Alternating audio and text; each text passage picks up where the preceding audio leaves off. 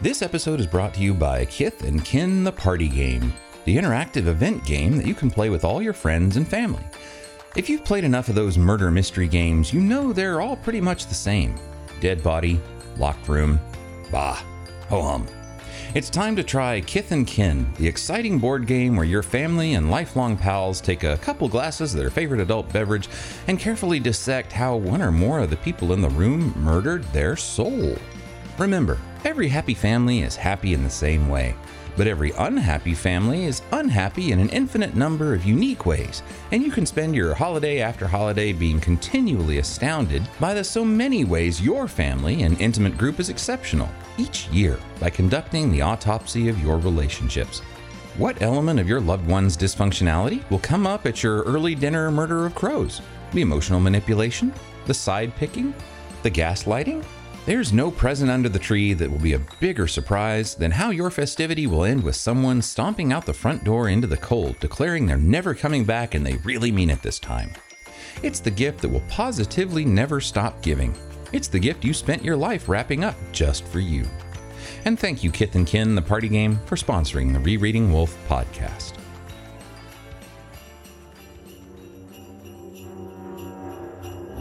This episode is brought to you by the support of generous listeners just like you. You can learn how to be one of them at patreon.com slash rereadingwolfe. And thank you, listener patrons, for supporting the Rereading Wolfe podcast. Warning The following discussion is deliberately riddled with spoilers and unhinged speculation on this nearly 40 year old book Gene Wolfe's The Book of the New Sun. You can't read a Gene Wolfe story, you can only reread a Gene Wolfe story. Welcome to Rereading Wolfe. We don't pretend that this is the first time you and we have read these books. We want to understand them in as much detail as possible, and that means considering the works as a whole. Hi, I'm James Wynn. And I'm Craig Brewer. This is our quick little Christmas gift to you a reading of Christmas Inn by Wolfe, and it's one that's a little hard to find, so this will hopefully be good. That's why we thought it'd be good to read out the whole thing. And then afterwards, James and I will do a little chatting about it.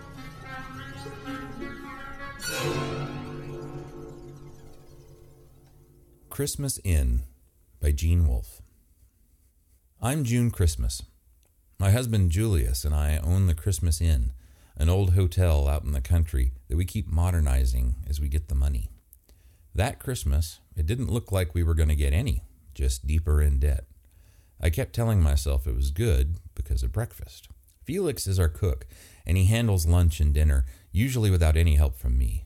But I do breakfast. When we have 20 or more guests, that's a buffet with lots of scrambled eggs, bacon, and sausage, milk and coffee, and hot water for tea, cold cereal, bread and bagels for toast, you know. Before she was married, our daughter Mary would help. Then, after the divorce, she helped again. But Mary had been taken from us a year ago. She was dead and gone, Julius said. Sometimes our son helped, mostly at the waffle iron. It's hard to get him to do much. That Christmas, before the five of them came, the five who looked to all of us so much like four, it seemed the only breakfast would be for Julius, Wyatt, and me. Hi, my name's Wyatt Christmas. Go ahead and laugh. People call me Whitey mostly. Mom calls me Darlin, like she can't think of my name. Dad calls me the snide brat. Or Pimples, I get that sometimes too. You can call me anything, don't matter to me. It started a couple days before Christmas. We were snowed in, and I mean snowed in good. There wasn't one guest in the whole fucking place.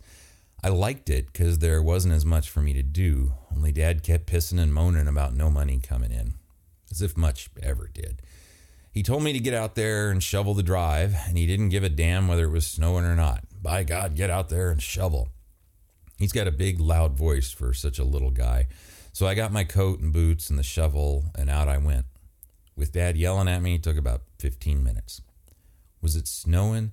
Jack, you've never seen so much fucking snow in your life. It was snowing so hard, I was down off the porch and about to turn around and shovel the steps before it got through to me that there was a place in the drive that looked darker than it should have. Naturally, any dark was darker than it should have been.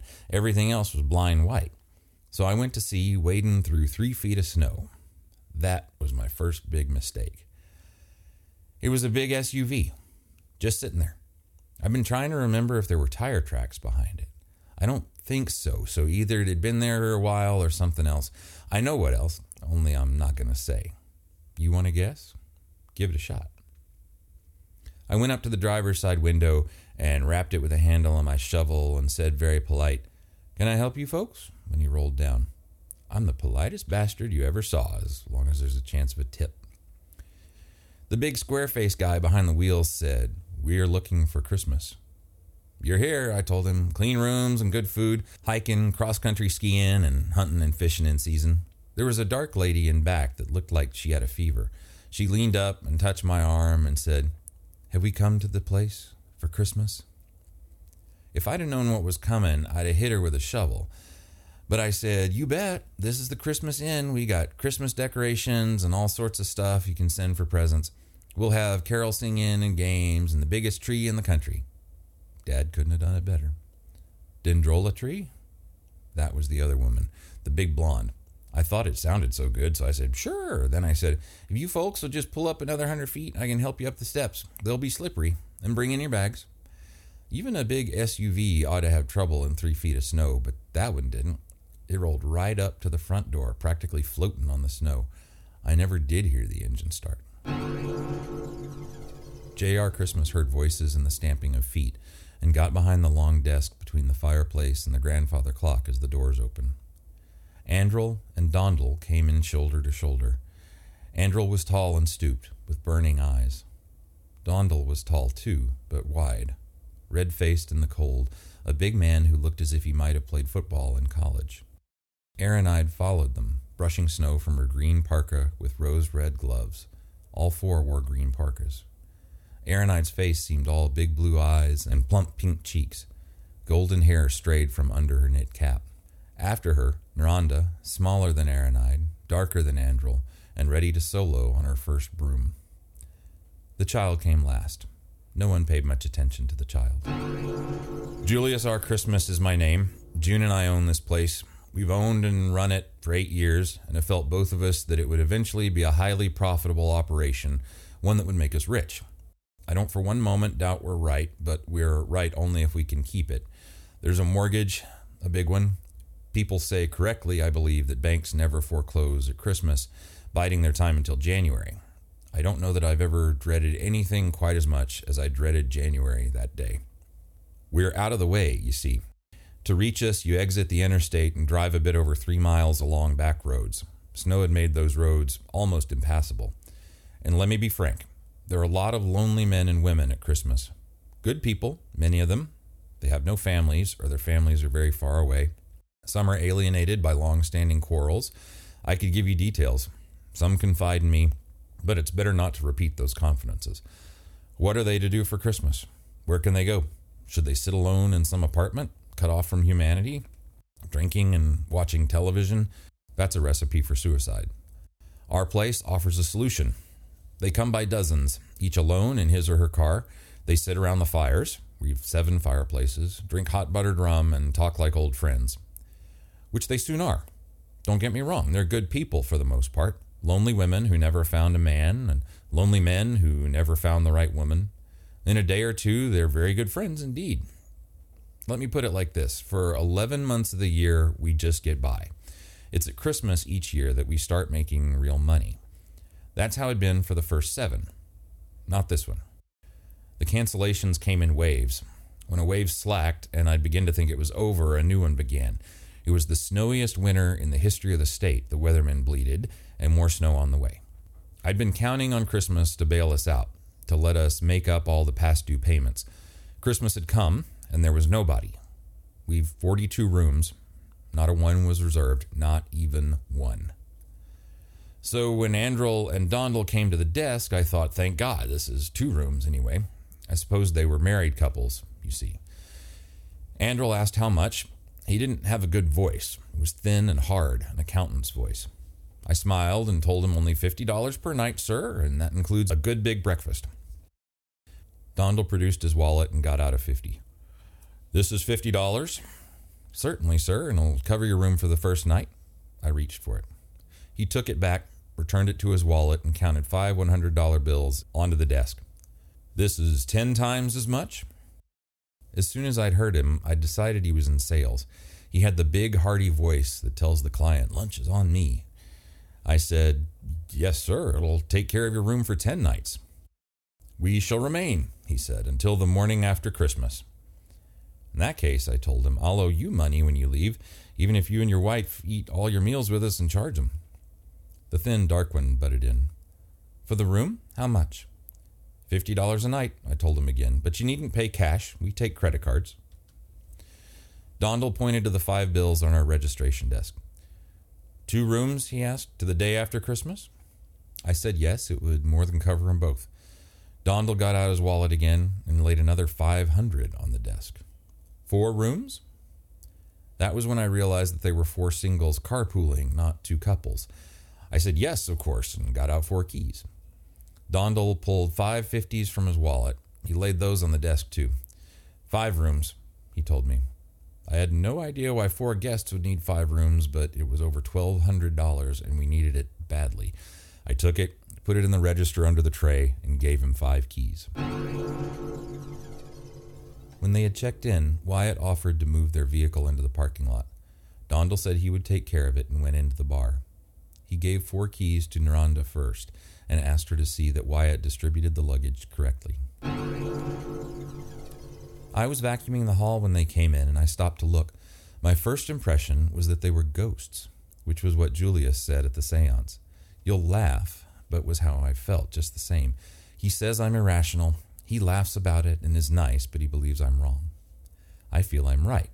What we feel is what makes us do things, not what we think. It's what we feel that's true. I see it again and again. Mary's with me often, her spirit, I mean. Dead and gone? I know that though Mary's dead, she's not gone. Julius thinks, so he thought we'd lost her. I feel and knew she was with us still. Where was I? I felt they were all spirits. Then I saw the child. If they were spirits, what was the child? I, I can't say he or she because I don't know. It was like seeing an old cracked photo of a child taken when all small children wore dresses. You don't know unless you read the name. I wondered whether Mary could see it, whether she knew. When they'd gone, Julius said they'd want dinner. He wanted me in the kitchen, getting ready. I felt I couldn't cook well when I knew all the snow they'd tracked in. Wyatt, too, was melting into the carpet in the lobby. I swept out as much as I could while Julius built a fire in the bar. I'm telling you, Jack, their luggage was every place in that SUV in front, in back, behind the back seat, tied to the roof. There were no names on the bags, no initials, no company name on the SUV either. I carried everything upstairs and knocked on a door looking for help. It was the dark one. She pointed to a big hard sided bag and said, That's mine, carry it into the room. So I did, and she said, You must open this for me. Guests usually do that for themselves, I told her. I got to see about the rest. Open it. It wasn't locked, and her underwear was right on top, so I figured I could put an end to this quick picked up a lacy number, and she said she must look good in it. You wish to see? She was starting to undress, and that's when I sat on the bed. I'm not going to tell everything we did. It was a lot, or everything we said. But when I couldn't anymore, and she shoved me out with me carrying half my clothes and my hair a mess, I felt like shit. Those dumb fuckers at school say there's good sex and bad sex, but even bad sex is pretty good. That wasn't how I felt. They never did it with Naranda.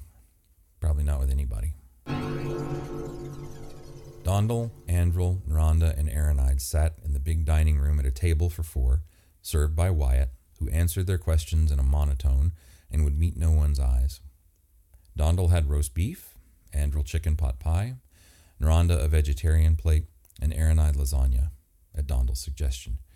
She and Dondal ate dessert, plum pudding and strawberry shortcake.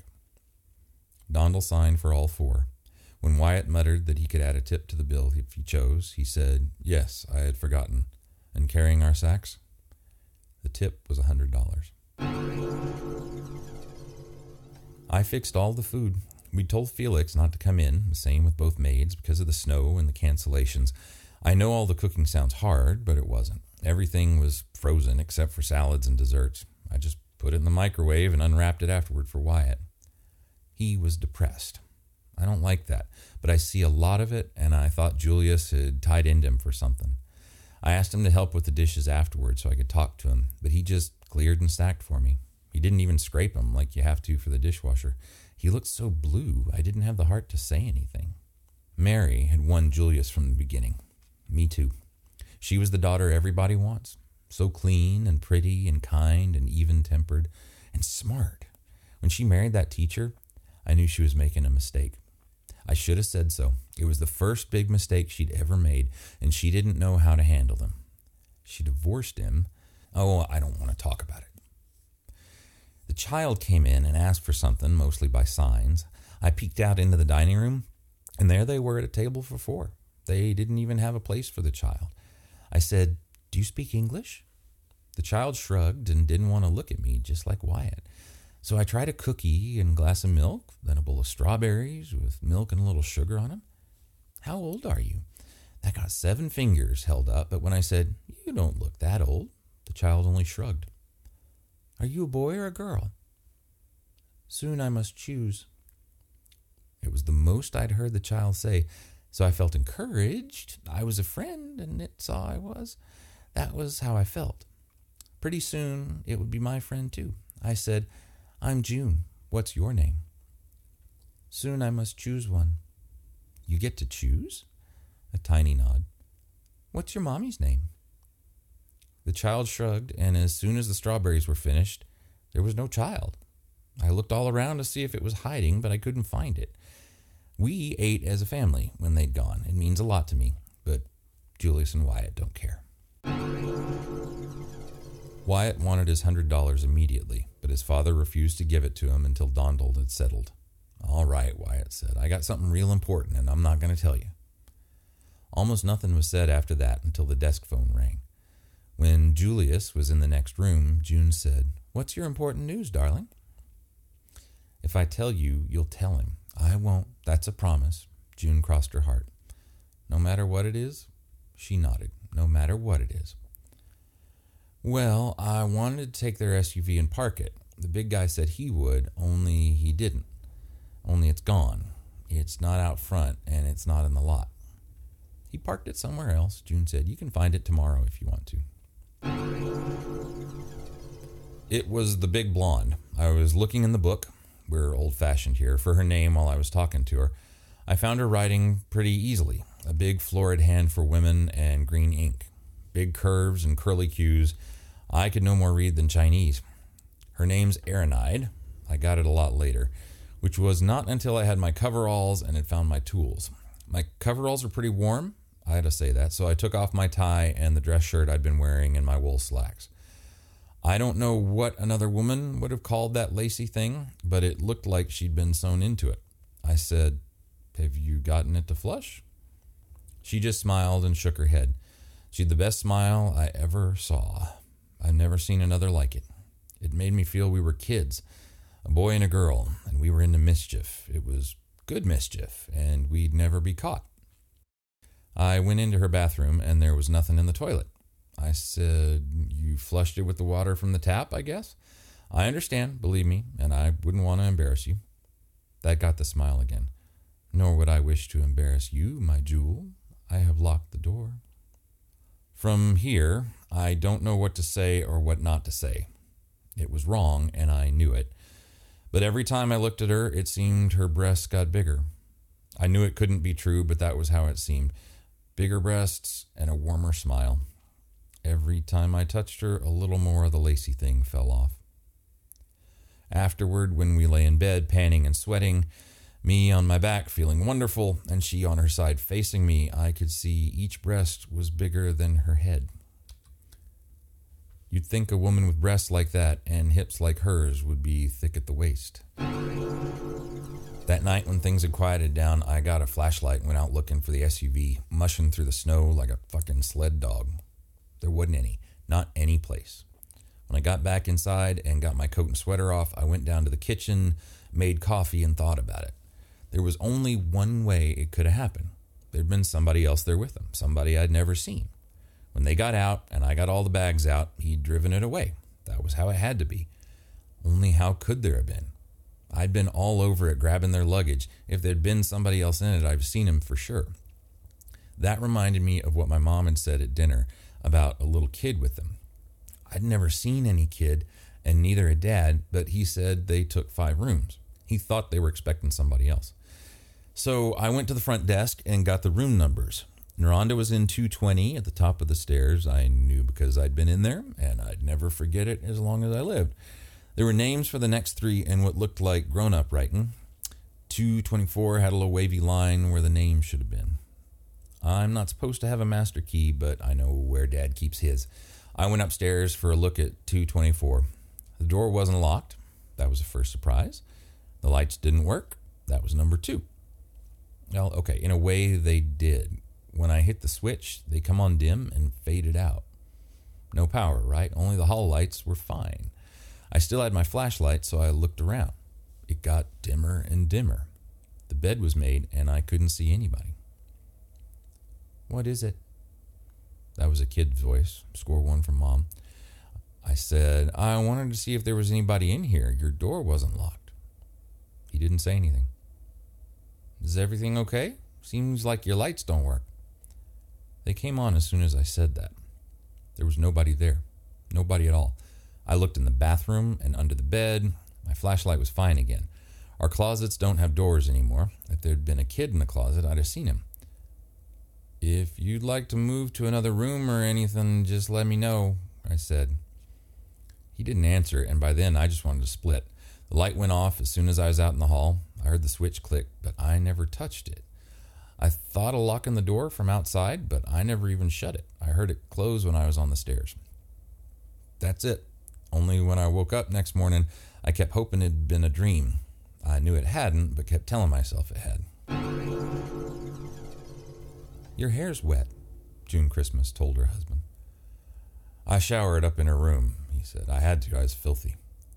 I'll have to wash your coveralls separately, I suppose. They're not so bad. I rinsed them in her tub before I put them back on. Brenda and Giselle checked in the next day. Brenda had a Jeep with big tires. That was the kind of girl Brenda was. It had made it through the snow of the back roads. Brenda was small and energetic, like her Jeep. Giselle was taller and wore her hair in two long braids.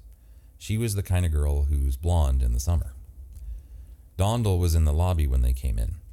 Julius, who had been at the desk looking for his master key, had not known he was there until the doors opened, but there he was. You are very brave, he told the girls. Then, let me take your coats. Brenda gave Giselle a look that said, See, I told you there'd be guys here. Julius called, Boy! And Wyatt put on his coat and boots and went out for their luggage. If you have not eaten, Dondel was saying, we would think it a privilege to buy your lunches. Giselle looked around and Brenda said pointedly, We? As soon as she spoke, Andrel rose from a wingback chair that had looked empty. He was younger and better looking than Julius remembered. So was Dondel, for that matter. Wyatt was busy, so I took their orders. The taller girl had our Christmas Inn sandwich bacon, lettuce, tomato, and smoked turkey breast on a croissant. So did the dark, handsome man. The smaller girl and the big man had the Cobb salad. I think the girls must have asked the men what was good here. So those were what the men had told them. I'd brought menus, but nobody looked at them. Have you been here before? Dondel shook his head. We got here yesterday. Have you? Brenda has. Andrel smiled at her. His smile was small and showed no teeth, but it was a good, warm smile anyway. You must have liked it. Brenda nodded. It's okay. I didn't come last year because I had a steady and we went to his parents for Christmas. I dumped him after that. There are two women with us, Dondel said. You shall meet them. But that was when June Christmas came to take their orders. Why not? Brenda asked. Andrel smiled again. Perhaps we know them too well.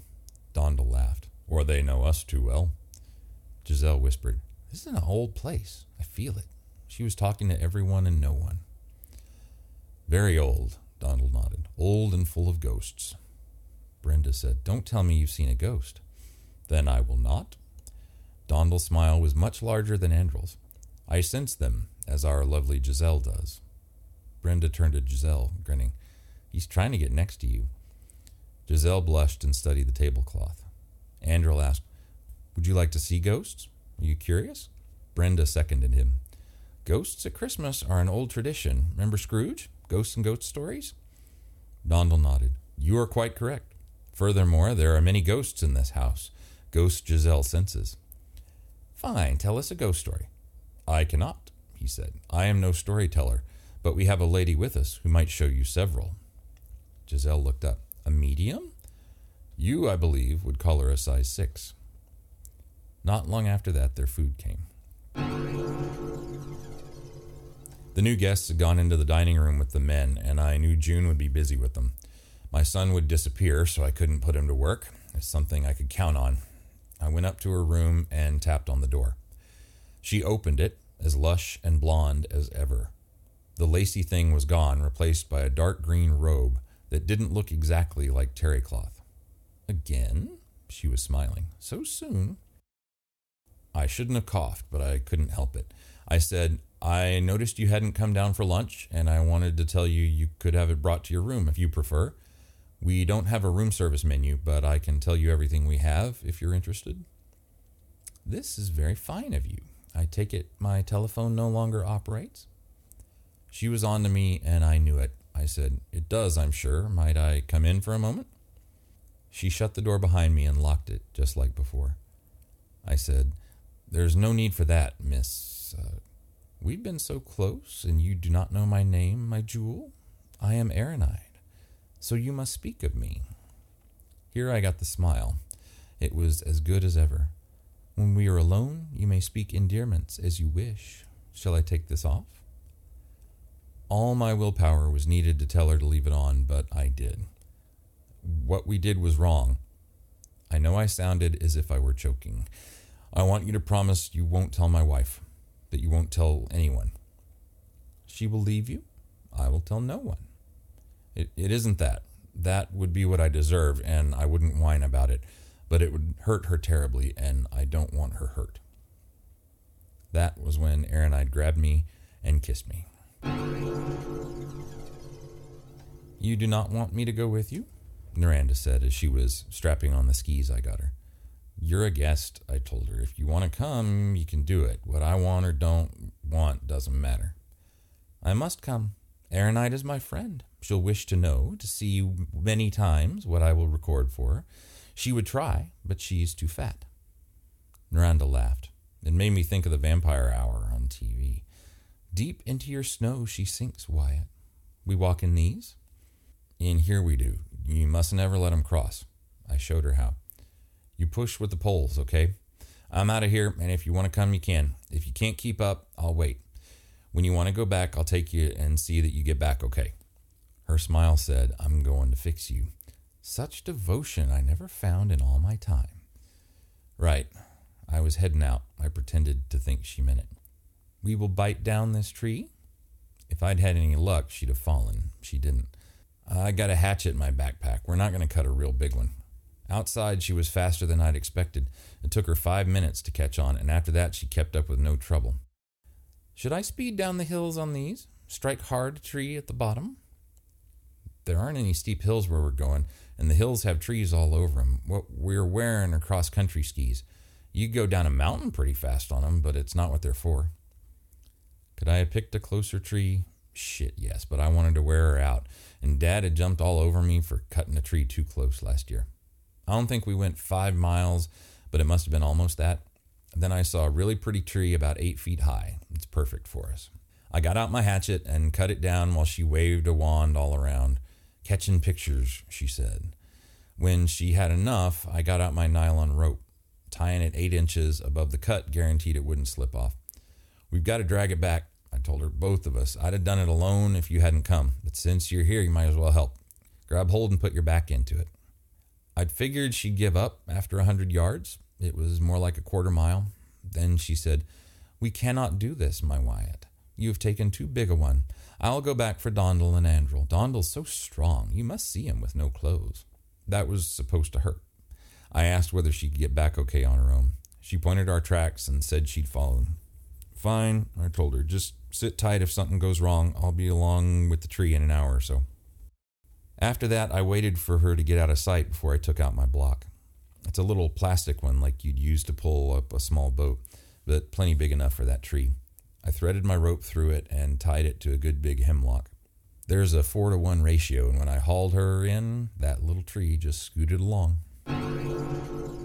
They set up the tree that afternoon and trimmed it that evening, while Aronide waved a wand of her own at globes of red and gold glass. Santas, gingerbread men, teddy bears, and tinsel icicles. Urged by Julius, Brenda, and Giselle, four of the five guests who had come in the black SUV learned and sang Deck the Halls, God Rest Ye, Rudolph the Red-Nosed Reindeer, Jingle Bells, and a dozen more. They played Scrabble, Blind Man's Bluff, and other games. Four of the five women wandered by purest accident beneath the mistletoe, each of them at least once, and Noranda three times. And at last, when it seemed the rest had gone to bed, June got out the old wooden crib set her mother had given her when she was a child and set it up beneath the tree. Not the elephant, the camel, and the wise men, those would come later at Epiphany, but Mary and Joseph, the stable, the manger in which the blessed child would be, the ox and ass, and the angels and shepherds. When it was complete, she rose with a little hum of satisfaction and found Andrel bending over it and her, his thin, handsome face wrapped. What are they doing? he whispered. Worshipping? The word stuck in her throat. The tree? She shook her head. The trough? The trough is empty. This is Christmas Eve, she explained. Tomorrow I'll lay the child Jesus there and they'll be worshiping him. Until I do, there's nothing for them to worship. I see. From Andrel's tone, it was clear that he did not. The star up there, she pointed, the whole tree, it's for him, really, for God and God's Son, who's God. To her utter astonishment, Andrel kissed her. When they separated, after a kiss that seemed to be very long, and she had caught her breath, she said, I'm not under the mistletoe. Smiling, Andrel told her, My mistake. The question isn't whether I was wrong. I know it was wrong. The question is how I feel about it and why. Those are the things I have so much trouble grasping. Something passed between my husband and the blonde. I know that. I know him and know when he's done something wrong. I saw the way she looked at him and I knew. I love him and I've been faithful to him up until that night. He loved me, and I believe he was faithful to me. So is it her fault? Yes, it is. So what? It's his fault too, and it's my fault, and so what again? It doesn't matter whose fault it is. What matters is how she feels about it, and him. How he feels about it, and her. How I feel about it, and them. How I feel about that night, and how Andrel feels. Those feelings matter because they'll make us act the way we will. I keep telling myself I would not have done what I did if Julius had not done what he did. That's a lie. I know it's a lie because it was never how I felt. I got up, and when I came back, Andrel was sitting on our bed, silent in his silky black pajamas, and Julius was still asleep. That was when I saw the child again, standing in the lobby and staring at the tree, at all the lights. I didn't say anything, and neither did Andrel. We just went up the stairs to his room, holding hands. When we got there, I washed the cream off my face and took my hair out of the curlers. Christmas is always a magical day, but that Christmas day, well, I'll never forget it. For one thing, my son was happy and smiling. It was the first time I'd seen him smile since he was a little fellow. For another, June was radiant. It had been years since I'd seen her so happy or looking so beautiful. As for me, well, Santa and his elves would have been proud of me, I'm sure. I can tell you what happened that day. I can't make you believe it or understand it, and I'm not sure I do either. They came. Felix and Clemente were the first. Felix is our cook, and Clemente is his helper, and they came on Clemente's snowmobile. I hadn't even known he owned one, but I was so happy to see them, I hugged them both. June gave each of them a kiss. They presented us with their gifts, and we gave them the things we'd picked out and wrapped for them before the snow started and introduced them to everybody. Folks, these bold snowmobilers are our friends and employees, Felix and Clemente. Boys, I want you to meet our lovely lady guests, Aronide, Noranda, Brenda, and Giselle. And these gentlemen are Dondel and Andrel. Then Dinah and Maria, the maids. To say nothing of Maria's boyfriend, Maximo. With a name like Maximo, he ought to be a little guy like me, but he's the size of a small truck. What's more, he owns a great big truck, a rusty monster with big wheels and a real good diesel engine. More presents, more hugs and kisses, more introductions, and happy holidays. We'd almost got settled when we heard the bells, silvery bells, a long way down road. A long way, but maybe, just maybe, we told each other, coming closer and closer. That's when Giselle started to sing. She isn't a pretty girl, but she has a lovely voice. After a minute or two, June joined in. Then Dinah and Brenda, Aronide and Miranda were next, and after that I started singing myself and lost track. Wyatt gave us a shaky tenor, and Maximo an earth shaking bass with a strong Hispanic flavor. I heard the bells on Christmas Day, their old familiar carols play, and wild and sweet the words repeat of peace on earth, goodwill to men. After that, we sang Jingle Bells, and not long after that, the sleigh came. It was an open one, pulled by horses, all right, just like you see on Christmas cards, but there were two horses, not just one two horses trotting along the tracks left by Maximo's big truck. It turned out the whole thing had been organized by Katie Bates, who's been here for Christmas every year for the past five. She'd found the sleigh at a riding stable in town and lined up seven others to chip in on the price. There wasn't room for all of us in the sleigh, but we all took sleigh rides. I've forgotten just who was in my bunch, but I can swear to June, Wyatt, Maria, and Maximo. I think Miranda and Brenda were with us too. The driver was a kid named Ron. None of the sleigh people stayed overnight, but all of them ate with us and paid for their dinners. They chipped in and bought one for Ron too, so that was nine for the Christmas inn. The rest of us ate after they'd finished, and no charge for any of those. That's been my policy ever since we opened. Employees eat free. I stretched a point and included Maximo as an employee, even though he would have paid and paid for Maria's dinner too. The sleigh people left at 10:30 or 11 after a whole lot of goodbyes and enough business at the bar to keep all three of us hopping. And that's when we had the séance. It's where we had it too. Spirits calling to spirits, J.R. Christmas said as they prepared. Brenda giggled nervously. Giselle told her, The best ghost stories I've ever read were by M.R. James. He only wrote one a year, a story that he had to read to his family at Christmas. You do not fear the dead? Miranda asked. That is well, though some are dangerous. She sat at a small table in the middle of the bar. They'd moved the other tables to one side and stacked some of them. The curtains on all three windows had been drawn wide and the shades pulled up. Every window looked out at the snow and the freezing night, out at the dark and the countless stars. Those who wish to remain must form a circle, Miranda announced. Those who wish to go must go at once, and shut the door. Do not look in until we have finished. She pointed first to J.R. Christmas, then to her right. You. Here, I wish you. He moved his place to the chair she had indicated. You do not leave, my Wyatt. Remain.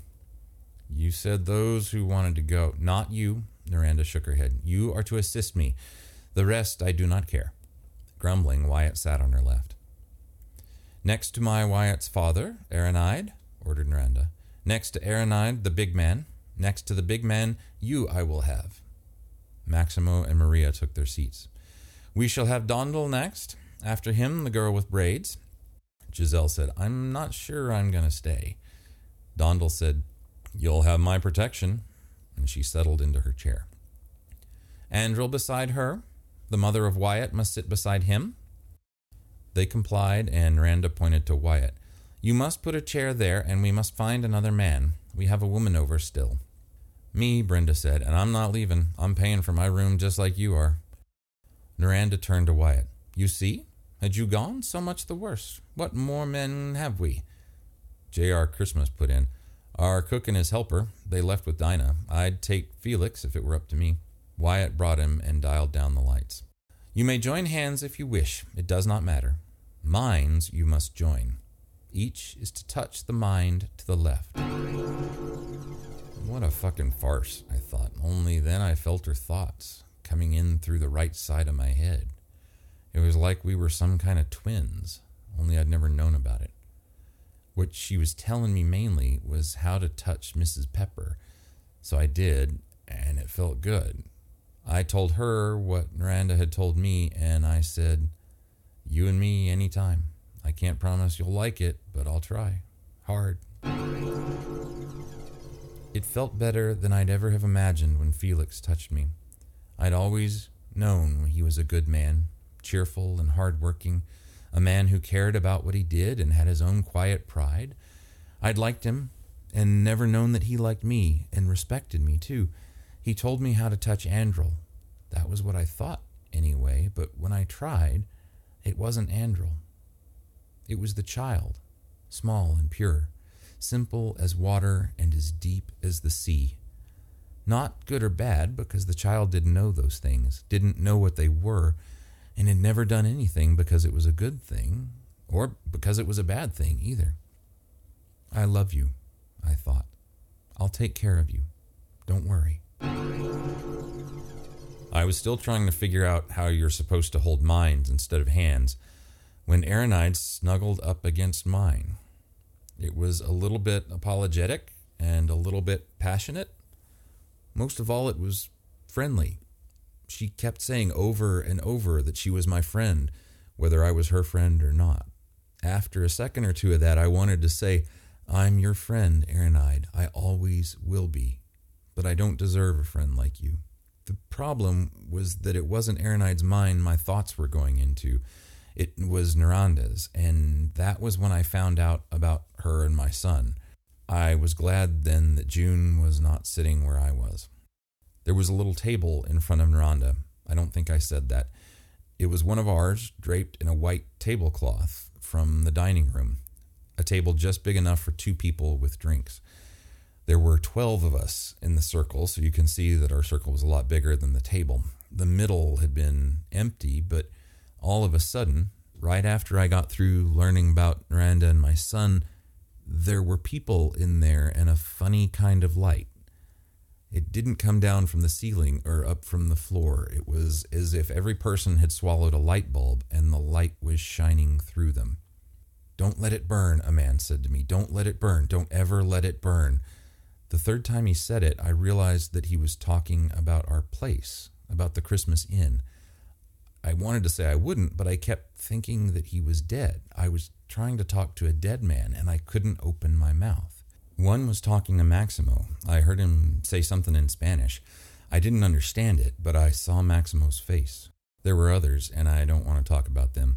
One may have been Giselle's mother, something like that. What I want to talk about is my grandsons, Adam and Mark, because they were there too. I waved to them, waved hard. Adam didn't see me, or perhaps he didn't want to. I was pretty strict with them when they were here with Mary. He went over to the other side of the circle, and I thought at first he was going to see Grandma June. He wasn't. There was another kid there, one I hadn't seen before, sitting between June and Andrel. They came together, and after that they were gone. I guess I took my eyes off them for a moment to look at Mark. When I looked back, it was like neither had ever been there. Mark came straight over to me. He said, I'm dead, Grandpa. Our plane came down in the water and I got my hand back, but I'm dead. Can you help us? I said, I can't, Sport. I wish I could, but pretty soon I'll be dead myself. Then we can be dead together. Then my Mary said, Hi, Pops. I'd loved Mary since she was a baby, and I'd never heard that deep, deep sorrow in her voice before. Mary, Mary! I wanted to jump up and throw my arms around her, but I knew I couldn't do it. It would have been like hugging a soap bubble. As soon as I tried, she'd be gone and I'd never see her again. I put my head in my hands and I cried. I felt her touch and looked up. I don't know what I expected to see, but it certainly wasn't what I saw. What I saw was the most beautiful, sunlit landscape imaginable gentle hills with blue mountains in the distance, lovely green grass with wildflowers all through it, and groves of trees here and there two brooks trickling down through the hills, one making a waterfall that might have been four feet high. Mary was standing next to me with her hand on my shoulder. I said, Where are we, Mary? What is this? How did we get here? People who know about it call it Summerland, Pops. Have you ever heard that name? She smiled as she spoke, and her sadness was mixed with something like joy. I shook my head. It looks like heaven. It isn't. They say heaven's a lot different and much nicer. What you see is our place of punishment. Hell? I felt as if my legs had been kicked out from under me. You can't mean that. No, Mary said, and her voice made me want to cry all over again. Hell's different again, and much worse. This is temporary. No one stays. Heaven is forever, and so is hell, but until things change, this is where I am. You live here? I don't live at all, Pops. I'm dead, remember? I know what they told you, and in a way it was true. This is where I stay when I'm not on Earth with you and Mom. I can't rest where you two are, you see, so I get awfully, awfully tired. And then I come back here. It's not cruel, my punishment. Nobody's rubbing his hands and laughing. It's just the bad part of what I've earned, and I have to work my way through it. You see how beautiful this is? It's what Earth could be like. It's what we were supposed to do and didn't. Its beauty hurts us because it reminds us each and every time we see it of the place we were given and what we did with it. It cheers, too, when things seem worst. We were thought worthy of this, and we could be worthy of it yet. Look at me, Pops. Look me in the face, please. Just for a minute. I did, and she said, We're out of the game here. That's the thing that hurts the most. We can rest here, like I told you. We can rest and drink in all the beauty, but we can't eat and we can't sleep. We can't work or play or even make friends. We can go back to your earth sometimes. We can go back, but we can't do any of those things there either, or even rest. I told you that. I nodded. We're out of it. I played soccer in high school and college. You remember how you and mom tried to get to all of my games? I did. I said, Soccer and softball, Mary. You were good at both of them. Best one on the team. That got me a sad little smile. Thanks, Pops. You were my biggest fan. I was yours too. A bigger fan even than Mom. Do you know it? I had, and I nodded. You used to say that business was a game too, and you were right as usual. Here we're out of all the games.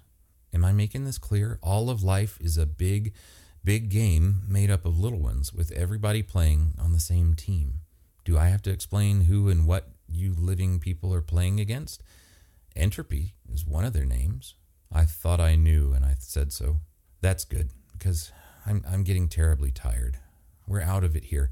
We can rest because we're on the sidelines, and sidelines are where you get to rest. Only when you're on the sidelines, you want to get back into the game.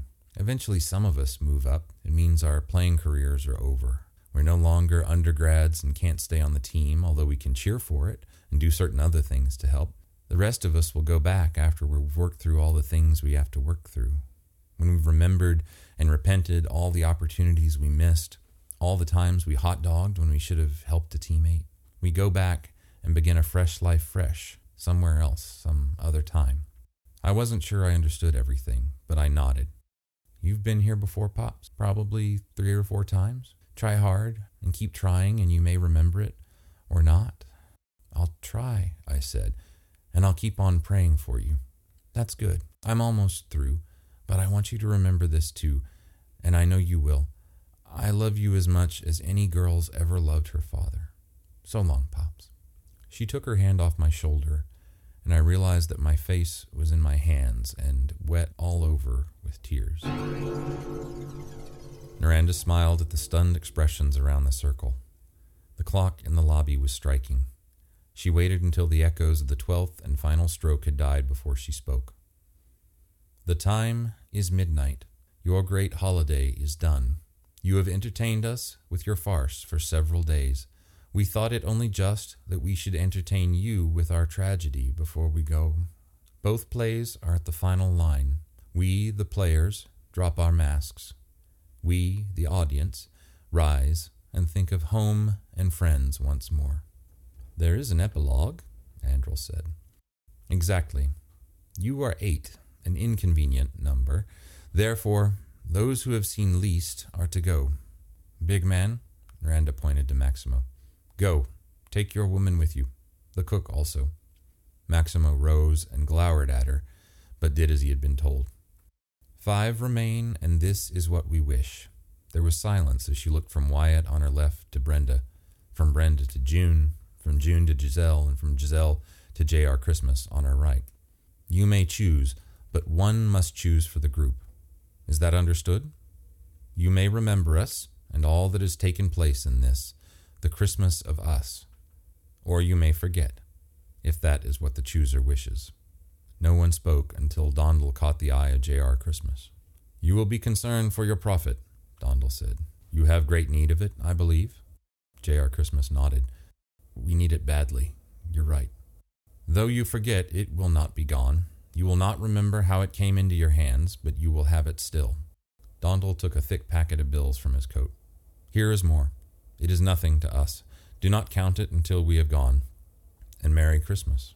He tossed it to Aronide. This is from Dondal, she said. Some of you may receive other gifts from certain ones of us in the years to come. That might happen. She passed the packet, a stack of $50 bills, to J.R. Christmas. Miranda said, You five who remain know not only the ghosts we have exhibited to you, but us. You have heard our words, and we have heard yours. Some of you have shared food with us, and there is not one of you who has not shared life with us. Who denies this? J.R. Christmas looked at June, and June at him. Giselle and Brenda exchanged glances. Wyatt looked at his shoes. Andrel coughed. Very well. Quickly, please. Who are we? Whom have you kissed? To whom did you teach your songs? Are we your countrymen? You know we are not. If we are not, who are we? June said, You're human beings. That's what I feel. Wyatt whispered, Not me. He hadn't meant it to be heard, but all of them heard him.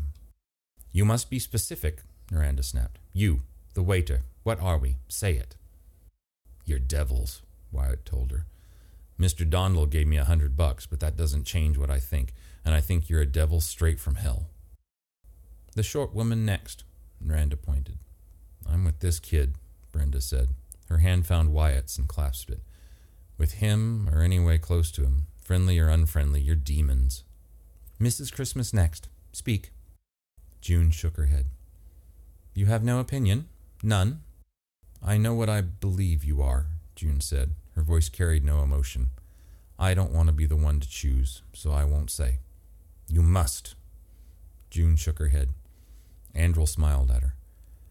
I understand, although I am not certain Miranda does. We will take you last. If either of the others arrives at the answer, we will not take you at all. June smiled.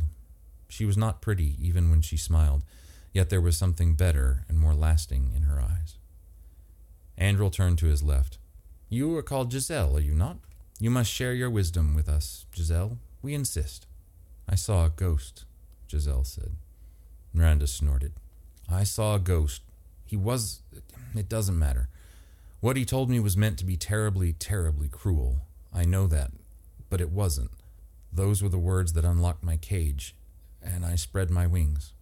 She looked at Wyatt and seemed hardly older than me. You must tell us what you think, Miranda snapped. Your most promising theory. Who are we? What are we? Giselle rose. For a moment, she looked at Dondal and giggled. He chuckled, a chuckle full of warmth and friendship, and she crossed the circle and tried to take Miranda's hands. I think you're angels. You may be fallen angels, like the waiter said. You're angels just the same. Please return to your seat, Miranda told her, and she did. Aronide whispered, You must try like the others, my jewel. J.R. Christmas nodded. I saw ghosts too, just like Miss Grantham. I saw ten or twelve, and three spoke to me. He himself could speak no more. From the other side of the circle, June said softly, Was it so bad, Julius? It wasn't. It was good. He raised his voice. I said I talked to three ghosts, and that's the truth. I think there's a bigger truth that I've talked to seven. Your ghosts, if you ask me. The ghosts of what? I don't know, but ghosts. You wanted my guess? All right, you have it. And we, Andrel murmured, must have your wife's after all. He turned to June. Had any of the four been correct, I could have spared you this. They were not, by which you know that we are not devils, demons, angels, or ghosts. You called us human beings, and you are quite correct. We are. Be more specific. June rose. Although she was not tall, she seemed tall in that moment. You want to guess, she began. You're going to get a speech instead. Last night, when most of you were in bed, I put up my old crib set under the tree. This man, Andrel, she gestured to her left, watched me and asked what Mary and Joseph and all the shepherds and angels were worshiping. I told him I'd put the child Jesus in the crib on Christmas morning. I've done it, though I doubt that anybody noticed. I did? Andrel murmured. And I said that until I did, they were worshiping nothing. I thought about that later, and I've thought about it ever since. I feel it's the key, or maybe the key to the key. It's the key to what's wrong with Christmas. And it's the key to the key to what's happened to the five of us this Christmas. She paused as if waiting for an interruption. None came. The trouble with Christmas is that we don't think of the child. Holiday means holy day. I suppose everybody knows. All right, there's nothing wrong with the things we think about decorating the house and getting presents for other people and giving them. There's nothing wrong with singing or playing games or kissing under the mistletoe. But mostly we don't think of the child at all. And as long as we don't, we're worshiping nothing. She knows, Aronide told Andrel. Very slightly, he nodded. There's a child with you, June said. I gave that child milk and a cookie and some strawberries I had. We didn't see it much, and when we did, we didn't pay much attention to it. The child's the key, just the same. She pointed. Anybody here who understands about the child understands Aronide there. She pointed again, and Randa too, and both the men. Dondel clapped. His hands came together softly, making no sound, but he continued clapping. You won't get a guess from me, June said. I've told you why you won't get one. I've given the rest a clue, and any of them who want to decide can speak up and do it. For a moment, no one spoke. Then Brenda said, I just wish I knew what the hell you're talking about. You must decide, Aronide told June. You cannot escape this. It's whether we forget all this or remember it. Aronide nodded. So did J.R. Christmas, who was fingering the thick packet of bills in his coat pocket. I want to vote, June sighed. I'll decide whichever way the vote goes. Wyatt said, Don't call on me first, Mom. I gotta think. I'll go first, Brenda announced. I want to forget. Is that plain enough? June nodded. Giselle's soft voice seemed to float in the silence. I wish to recall everything. I must. I must remember. J.R. Christmas cleared his throat. Some of it was bad, and some was good, June, honey. I'd like to forget the bad and remember the good. He glanced at Aronide and stood a trifle straighter. That's probably the way it is for everyone, but we don't get to pick and choose. So I'm with Mrs. Grantham. I want to remember. More loudly than necessary, Wyatt said. So do I, Mom. Can I explain? June nodded. Me and Miranda did things you wouldn't like, and it got me thinking about the kids at school and what jerks they are. Then I thought, oh shit, they're only kids, cut them some slack. After that, it hit me that I was growing up. I was growing up, and you don't know how bad you need to till you start. I want to hang on to that. Andrel rose. You are not bound by them or by what you have said, June. You are to decide, not they. If you choose with Brenda Pepper, they will never know you chose to disregard their vote, and neither will you. June looked at her husband and her son, at Brenda and at Giselle, then at Aronide, last of all and longest at Andrel. She shut her eyes and seemed to nibble her lower lip.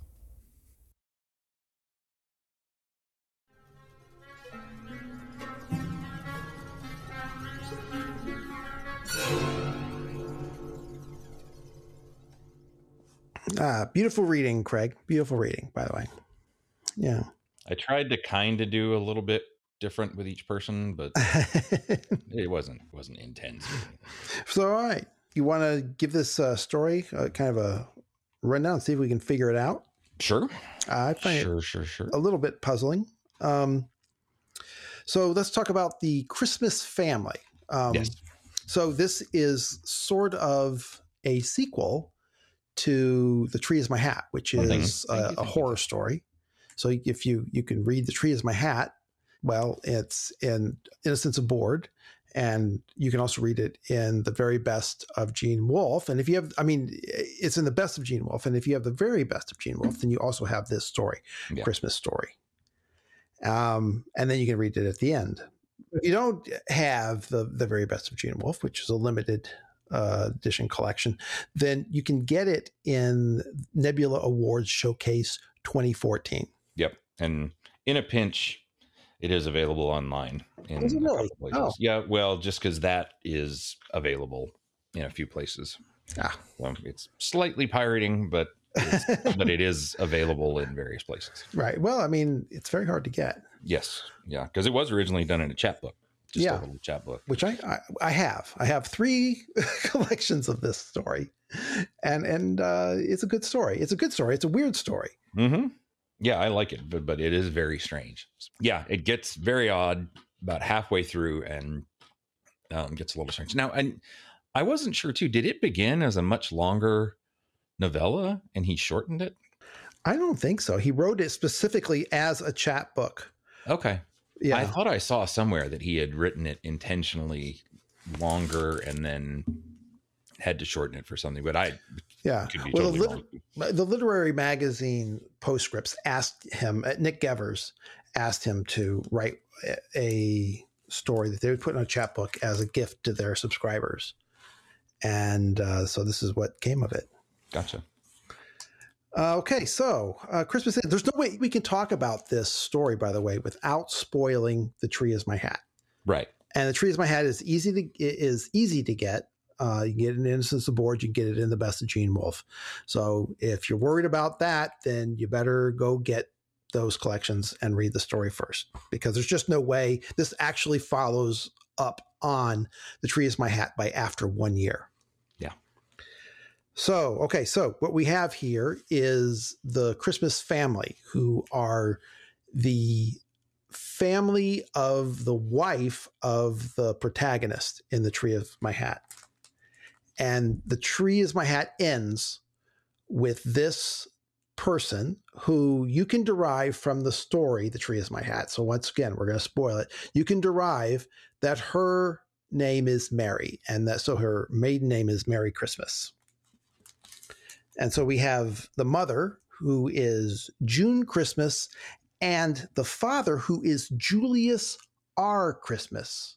And from the story, Craig, I think I know what VRT stands for, what the R is in VRT. Hmm. Okay. You'll have to explain that one because I don't. Well, it's a, it's a, it's. Remember the the protagonist in the first novella is uh, number five, Right. So it's Roman numeral number five. Five R T, Trenchard.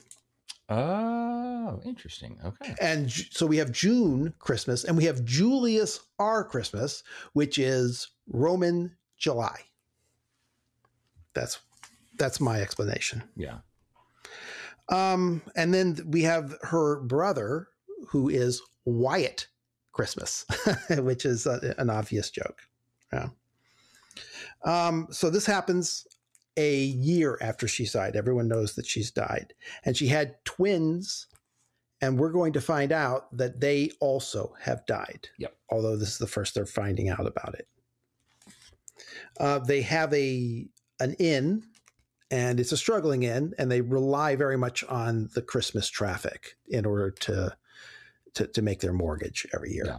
And it's an inn that's very themed too. Like they say, they do a whole Christmas shindig right during the season. And at one point, the father talks about how they really make a lot of money during the season because they get a lot of lonely people who come in Mhm. who haven't fallen in love or who haven't kept relationships and who come just so as not to feel horrible and lonely. right right and they have 42 rooms in this hotel but um, they they don't really need to have it full in, in order to make their their rent. Um, this takes place it, like i said in the same world as the tree is my hat which takes place in the same world uh, about uh, two generations before the events in the novel an evil guest. And so this is kind of and also in the uh, novella which is also uncollected Memorare right? Mhm. And so th- which is kind of a weird world. It's kind of a mix because in the tree is my hat you have an undersea god a cthulhu type uh, alien being. We call him an alien but he's been on earth since before humans were human right? And the uh, and so he basically considers you know the humans his cattle and humanity is is under his thumb but i mean frankly he was there first. And and all of these other aliens have come to earth as sort of refugees from other places and they stay on earth at his uh, it, that uh, you know because he's willing. And also we know from in this world that there's another alien planet it's the only uh, sentient alien life form that they know of on the planet Woldercan. And Woldercan is, well, it's very fairy like in, in many ways. All right. So, um, but now I say it's kind of a mishmash because I don't think that these visitors that they're going to get, that they get in this story, have anything to do with any of that. Yeah, so, I don't believe so either. Um, yeah. yeah, I don't think they're aliens because uh, at one point they even tell people, "No, we're human." Yeah, the, that we're mystery human. is spelled. No, we're not aliens. No, yep. we're not ghosts. No, we're not angels. No, we're not demons. Right, but that which is left to us to figure out. You know, what the heck are they? Yeah, and then they even say, don't they, that we're human, but you got to figure it out more specifically than that. Yes, so, yes, yeah. yes. So the the hotel is empty, right? Mm-hmm. And it looks like they're going to be in trouble for some reason. Be, they've got kind of got snowed in, and and they aren't getting any guests. And yeah. then up shows this black rolls this black SUV sitting in the parking lot. They don't see it come. They don't. Um, Wyatt goes out to greet them, but he doesn't actually see any tire tracks leading up. It, it's just there, yeah. and there's four of them. Um, and they got names. They got um, Naranda, who is little and dark and um, and female and, and, female, and then there's Aranide, and yeah, I didn't yeah pronunciation she's tall and blonde. yeah, well, yeah, we're yeah we're we're just gonna have to try, and then there's Andrel, who's male, who and kind of dark and thin, and then there's Dondel, who's big and uh, light. Yeah, um, and then there is a mysterious fifth child. There is a mysterious Maybe. fifth child. I got a question. Um, is this supposed to be like the the Christkind or whatever it is? The Kindchrist, Kinderchrist, yeah, Kinderchrist. I don't know. The German Kinderchrist, the child, the Christmas child. Yeah, and I don't know. I mean, the Christkind is a weird thing that was never. It was originally supposed to be the Christ child, that you know was born on the day but then over time just because of traditions and having young people dress up as the Christ child. Now it's often represented as, as a young blonde girl. And that's just very traditional, or even a blonde woman uh, who plays the Christ child, who is still called the Christ child, but is obviously not a little baby boy. So, yeah, it's an odd kind of traditional thing that's just happened over time. Yeah, I don't know what this kid's supposed to be. He says he'll soon he'll have to choose a name. Mm-hmm. He says and whether it's going to be boy or girl. Gender. Yeah. Right. Yeah. And the others don't seem, the other four don't seem to recognize him. Um, they certainly they, they don't. They like, don't speak of him or anything. They don't like speak that. of him. They do. Well, they they do know he's there because they actually because they get a fifth, fifth room, room, for him, right? Yeah. yeah. yeah. So, um, but then he acts he acts like a ghost like wyatt mm-hmm. at one point goes up and tries to you know goes to the room and looks in the room and the lights are off and the lights don't work and nothing's there and then as soon as he talks to the boy and or says something the lights come on but he never actually really yeah like yeah can't quite place where he is and, some people yeah. can see him and some people can't june can right. see him yep. right and she's she's more she's uh, kind to him she she takes care of him no. She's kind of more psychic, right? She's mm-hmm. maybe a little bit more like that. Yeah. And she always says, too, that she doesn't think, she feels. That's what she says. Yeah, and exactly. Because she knows that the way people will always act is based on what they feel, that it's not really what they think. It's what you feel to be true is what really matters. And that's going to control your behavior and what's true, basically. Yeah, and when they come, you know, they come. He doesn't see. It's like the the the car just there. And once he gets the package, the bags all pulled out, he gets um, he he goes back to look and the and the car is just gone. Right. And uh, when he comes, he says, "Oh yeah, we've got Christmas. We got all this coming up." And they and uh, and everyone's really uh, you know really trying to sell them on the on the whole Christmas theme. And one of the women, the big blonde uh, Aranide, says, "And dendrolatry, which is the veneration of trees." Yep. So, so I guess that's a referring. they- they- They've they've got some knowledge of Christmas trees, right? Yeah, but they don't know what Christmas is. Like, and they also don't know the baby Jesus story, Mhm. and and the whole, uh, yeah, the whole manger story is apparently new to them, or at least something they have to have explained to them, Right. or maybe are letting other people explain to them to see what they think about it. So, but well, it's it's very likely to. It's very, very, very more likely that yeah, they don't really seem to know what it is, Yeah. what the story is. The structure of this storytelling is peculiar. Mm-hmm. right because Yeah. we have we have first person narratives from each of the uh, members of the christmas family. And then we also jut over into third person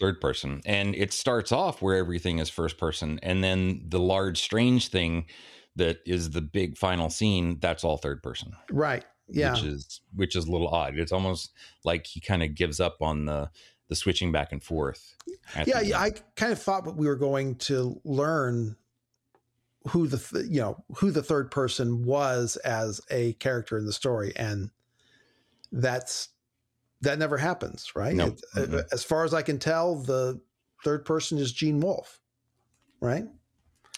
You mean the oh who who the narrator was? Yeah that who one the section? narrator is oh yeah. No we get yeah. june we get june telling some stuff. We get julius a father telling some things. We get wyatt telling some things.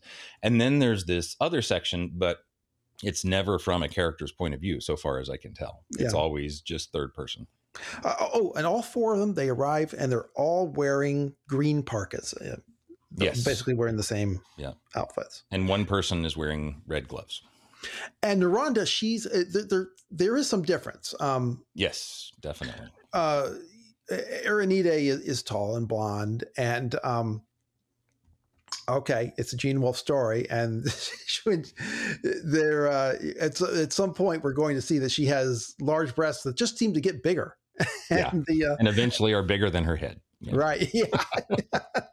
and Naranda just stays small, but um, uh, so they do. They they take the room for five nights for five people, and uh, even though he only sees them with with four, and, and they're they're unfamiliar with with money, right?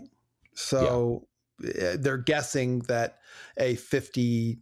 Uh, is it you know that a fifty dollar bill that five hundred dollars is ten times a fifty, which suggests that maybe they don't use a ten based um, numbering system. right So unless you got something more interesting to talk about, we can talk about the fact that they seem to be on some sort of sexual tourism trip. It seems like it. Yeah, it's really uh, hard to say. So the two women, um, one almost immediately seduces Wyatt, Right. The, And- who's a teenager. who's a he's, he's underage, right? He's Yep, not and a and after it happens, he immediately talks about feeling horrible. Like he feels just- not be not because of he just feels physically horrible, right? Yeah. And his father mentions that he just seems depressed, Yeah. which he seems to eventually gets over, but he, he says, you know, there's they say there's good sex and there's bad sex, but you'd always but you you do it anyway again anyway, whether it's good or bad. But in this case, I I would not do it again. Yeah. And then his father ends up having an affair with Aranide, but um and, And, he does feel bad about it, And but he he, feels doesn't really he doesn't really feel he knows he, he's he he knows he feels guilty about it, but he doesn't have that same he doesn't feel horrible bad. reaction. but he also doesn't really he doesn't he, he knows he should feel guilty about it but he doesn't really seem Yeah. to feel guilty about it Yeah, it's odd. It's it's an odd reaction, and and he kind of maintains that relationship Yeah, I, you know, I thought that when we when they first showed up and they said, you know, Dendrolatry, uh, which is the veneration tree, I thought, well, maybe these are are, are tree people. Yeah, and uh, what about yeah. what about so does, speaking of so, you know, go on. So go on. they're so they're those two that happens. there are the other two men, um, but these, by the way, these don't seem like couples. It's not like Dondal is with Naranda, and you know, it's not like that. It doesn't seem at all. They're they're four separate people. Um, eventually, June, the mother, ends up having an affair with Andrel. Andrel. Yeah. Um, and she has one moment where she talks about how it wasn't the best thing, it wasn't the worst thing, but she felt like she was getting out of a rut somehow for uh-huh. doing it. So, um, so obviously their marriage has sort of gotten flat and they talk about how Wyatt is always upset with his parents and mm-hmm. especially his dad is always on his case. So I take it that what's happened is in the year after Mary's death, the family's not fallen apart completely, but there's just a lot of distance between all of them. Well, even you know, Julius, it might be kind of hard to get along with. Anyway, he might be kind of a gruff character yeah. because uh, we do hear at one point from one of his gr- twin grandsons, and he had and, and he himself talked about he was kind of rough with him. Yeah, at the time. Yeah. So, um, and Mary, well, we're going to talk about this, but at one point he later on there's a séance and he ends up talking to his daughter's ghost, and she yeah. even says, you know, I I loved you more than anyone could love could any any daughter could love her father, and I know I even love you more than mom does, and mm-hmm. he he recognizes that as true. So yeah. yeah, so it's not it's not a perfect marriage by any case. But then so Dondal never seems to have anything, but he does get very flirty with two other women who show up. And yeah, yeah, and he, two Brenda and Giselle, who are just yeah. they're just regular people this yep. time, and, but uh, Brenda Pepper and uh, I forget we get the we get Giselle's last name too at some point, but uh, they seem to they seem to have had sex with the two men as well, right? And when yeah, they first come in, the men sort of change as well. They yeah. become uh, maybe you know maybe younger and maybe more handsome. Yeah, and Dondal Dondal at first seemed very big. The father talks about him as you know he's got a salesman's kind of voice, but he doesn't really. It's almost more robotic. It seems like until the women show up, and then he gets chatty and a little mm-hmm. bit jokey, and yeah. So definitely odd, odd characters. Like not definitely not supposed to be yet normal people. Like they're, they're acting in odd ways but. well here's a question. What do you think about the idea that the the child the fifth child is something like um, the uh, the wolf character in the fifth head of cerberus where he's kind of a psychic melding of all the others? Hmm. I suppose that could be. Um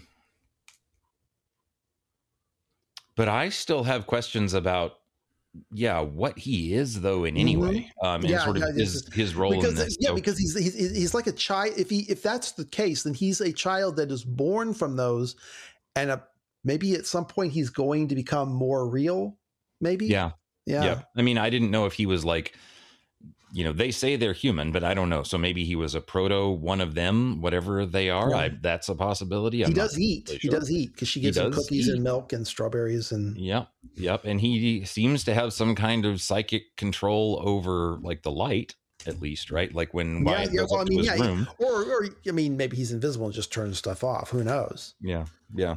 So that's a hard one. Like what he is i don't know I still am, am a little fuzzy on that, but I'm also fuzzy with what the four things are because we know later on they they tell everybody else, you know, you got to guess, and some you got to guess what angels, we are. Yeah, ghosts, yeah. demons. Uh, and what's the fourth thing they say they're not? But they they're not angels, demons, aliens, or alien, ghosts. Or, okay, yeah. So they're not. Yeah, they specifically say they're not those things, and they yeah say they're human, but that's that's not enough to know. So, um, yeah. So that uh, those affairs are kind of the setup um, but then they end up having um, uh, their chef comes their maids come Mhm. a couple Felix, of their the sh- Felix is the chef, Yeah. and they have and oh, and the maid is is that Maria maria i think yeah. and and her And boyfriend Maximo, Maximo, who's a big yeah. guy. yeah they show up um, they make it there on a sleigh which is cool that, Mhm. that somebody figures out that in town there was a sleigh and had a couple horses and and they make it there on is it christmas day i think it is christmas Yeah, day they arrive on? Christmas Day. on Christmas Day, they make it there to celebrate and have Christmas, and they do a nice thing, and they they teach the the four newcomers have learned all these Christmas carols now. They play Um, Blind Man's Bluff. yeah, they play common games about Christmas. They even mentioned Christmas Christmas ghost stories. They do. um, they do. and And, they mentioned M.R. James, who Yep. said, "Oh, who own who who is famous for his ghost stories, but actually only wrote them for his family once a year at Christmas." Yeah, that's what they. It's not true, but that's what they said. it was. Wolfe. I'll tell you, I know that Wolfe believed it was true. Oh yeah, So, well, it, yeah. it was a legend that about him that was often told, but yeah. So, um, but I know there there are a couple times he had a couple a year. So, but anyway, um, so there, so he does that. They have a nice regular day, and then while at the end of the day, they end up deciding to have a séance. And how that comes about, I'm not really sure. like I, I couldn't exactly tell. well, Naranda, who is kind of witchy, um, Yeah. it kind of leads it. Right. Mhm. And uh, and, and there is a there is a, by the way there is an, a, an event where she and Wyatt go out on skis Oh yes, and right. get a Christmas tree, and he just wants to get rid of her. He doesn't want her a- around, yeah, and you know he he's it makes her drag it with uh, with him for a while, while and she doesn't. um and She finally, she says, "I'll go. I'll get some help. I'll get some help." And so as soon as she's gone, he gets out his block and tackle, and and pulls it the way he normally would. yeah, Um, yeah. Which, by the way, uh, there's a reference to him. I, I wrapped it around a big hemlock. A hemlock is a uh, is a conifer type is a type of conifer tree. Yeah. Everybody is is seem to be seems to be coming.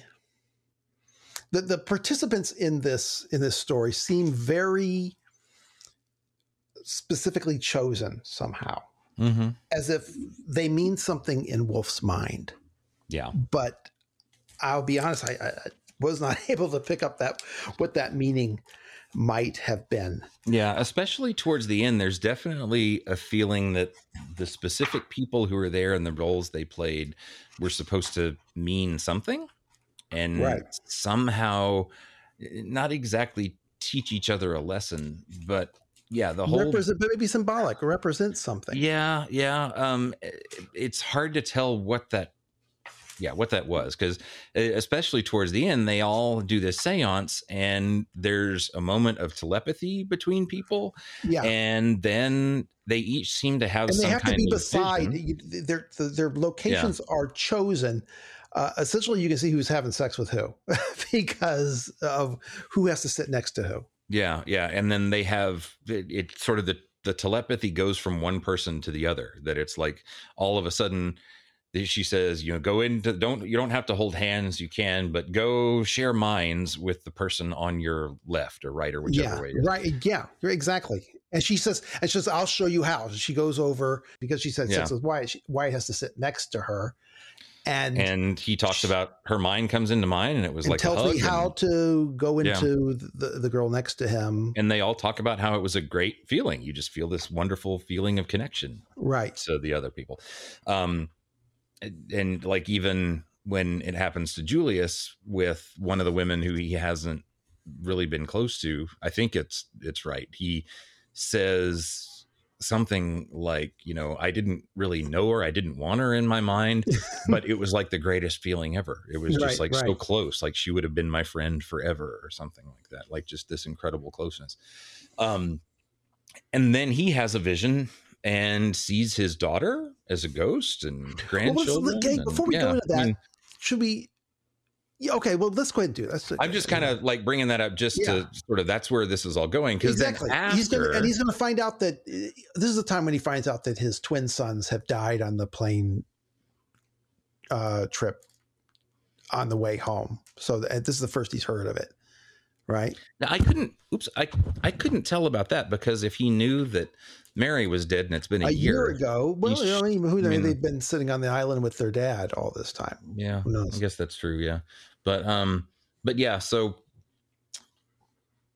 but the, the thing though is, I was just going to say is that after he has that experience, then Naranda and the other ones kind of give them a choice. And at first, they tell a couple of them to go away, and then there are five left, and the yeah, they have a choice important. to stay or not, right? Yeah, and to some of them remember. have to stay. Others Yeah. are, have the choice. Yeah, and after they have the the séance, then they're like, okay, the five of you who are left will get to decide whether you want to remember this or not. Yeah, well, they. Oh, I, it says that there was eight of you, which is an inconvenient number, and I think it's Yeah. an inconvenient number because it's an even number, so there might be a tie. something like yeah yeah i guess that could be true too yeah um but yeah then they have to although they say that they get to choose but it's up to one person in the end and it's whoever gets whoever guesses right what they are gets to choose whether or not Right. they remember and june is the only one first she doesn't say what they are but she does say something She says like, she knows, and know you're she's human. not going to say. She doesn't actually say what it is. yeah However, okay, so we can talk about that in a minute, but there's a couple things I want to talk about. First of all, I want to talk about the presentation of the afterlife in this story. Yeah. And it is interesting because as everyone knows, Wolfe was a observant Roman Catholic, a, a convert. But this particular version of the afterlife, you know, in uh, C.S. Lewis's The Great Divorce, he has a he presents a version of the afterlife, and he's very well aware that what he is presenting is not is is is not orthodox or traditional for any uh, for any for any tradition of Christianity.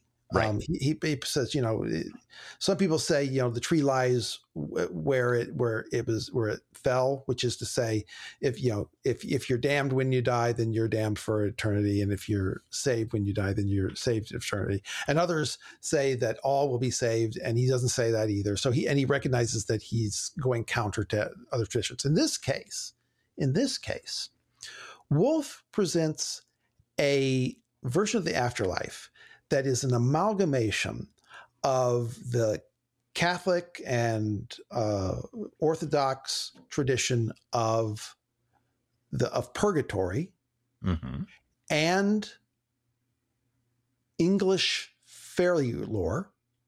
So the Summerlands, uh, Mhm. fairy, I should say, the Summerlands and Fairyland is a, another world. It's just on the other that you can't just get to, but it's also it's also the afterlife. hmm And, And- it seems to be mixed up with reincarnation. And in this case, yes, it's also a kind of uh, mix up with Buddhist or Hindi uh, reincarnation, right? And everyone's is going to improve. They're going to to when after they've learned their lessons they have to learn, then they're going to go back and be reincarnated. But there is a heaven. Eventually, the idea, which is kind of uh, like a like nirvana, right? Eventually, you might move on to heaven, right? So the summer Summerland, which is a beautiful, beautiful green lands, but you might, you know, uh, it's it's purgatory, but it's not like anyone being tortured or anything there. It's very Right. pretty, but it's also an agony because you have to go over all of the mistakes you made, all the opportunities you missed uh, in your life, and deal with those. Yep. So I, that's kind of interesting. It's it's interesting to me um, the extent to which Wolfe himself was constructing a afterlife that seemed right to him.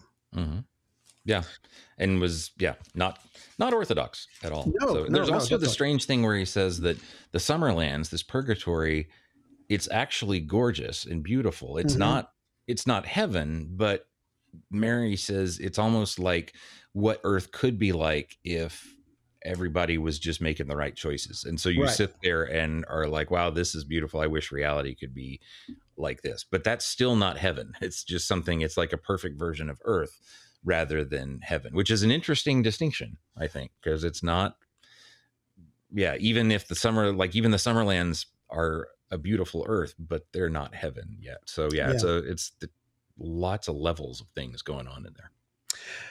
So, oh, now, so I wanted, here's the thing. I wanted to go back before we get to the end of this thing. I wanted to talk about Christmas Eve because uh, June talks to Andrel, uh, but because she goes and she gets this, uh, she has this manger scene that she sets mm-hmm. up yep. in the uh, underneath the tree, and she doesn't do it until everyone's gone to bed. And she sets it up, and in this, the uh, the manger is is empty, right? It's mm-hmm. only on Christmas Day they're going to put the the the Christ child into the, the manger in the center of yep. the creche. And she says, uh, Andrel says, "What are they doing?" She's looking. He's talking about the um, all the know, other like characters, the all the other characters, right? And she says they're worshiping, and he says the tree. Remember, we already talked about uh, dendrolatry, right? Mm-hmm. Uh, tree veneration, tree worship. And she says, she shakes her head. And he says, then are they worshiping the trough? The trough is empty. And she says, This is Christmas Eve. Tomorrow I'll lay the child Jesus there, and they'll be worshiping him. Until I do, there's nothing for them to worship. He says, I, I see. And it's clear he doesn't really see. And she says, The star up there, up on the top of the tree, she means, uh, the whole tree, it's for him, really. For, for God and God's Son. Who's God? To her utter astonishment, Andrel kissed her. And uh, and you know she says i'm not under a mistletoe and he says my mistake. So that, and that's where the scene ends. So i think that is coming up when she makes her guess about what they are. Everyone's like i said every uh, of the five people that are there there's the christmas family and the two female guests that have come the the help have all decided what we're at it here right yeah well they leave then felix and the Felix and Maria and the big guy come back and they actually sit in the uh or does Maria sit in the the circle of the seance? I can't remember if she does, but I know the big guy and Felix but there's only five left, right? Right, the and then they family and the Brenda and Giselle. Yeah, and she kicks some of them out, and then she he mentions at one point Maximo had a he he had a little kind of hurt look on his face. Yeah. But she's like, yeah, you guys didn't get affected as much or yeah. something like that, which well, is odd. It's like, let's what, face it, we didn't have sex with you, so you're out. Yeah, it could have been that. It could have been that. So, um, so she says, um, says, okay, so finally it's June who has to guess. Everyone else has guessed wrong. Not aliens, not de- devils, not demons, and not ghosts. And she gives an answer. She says, uh, the she she talks about the child uh, and she talks about not having uh, people not realizing that that you know the, this is not just a holiday; it's a holy day.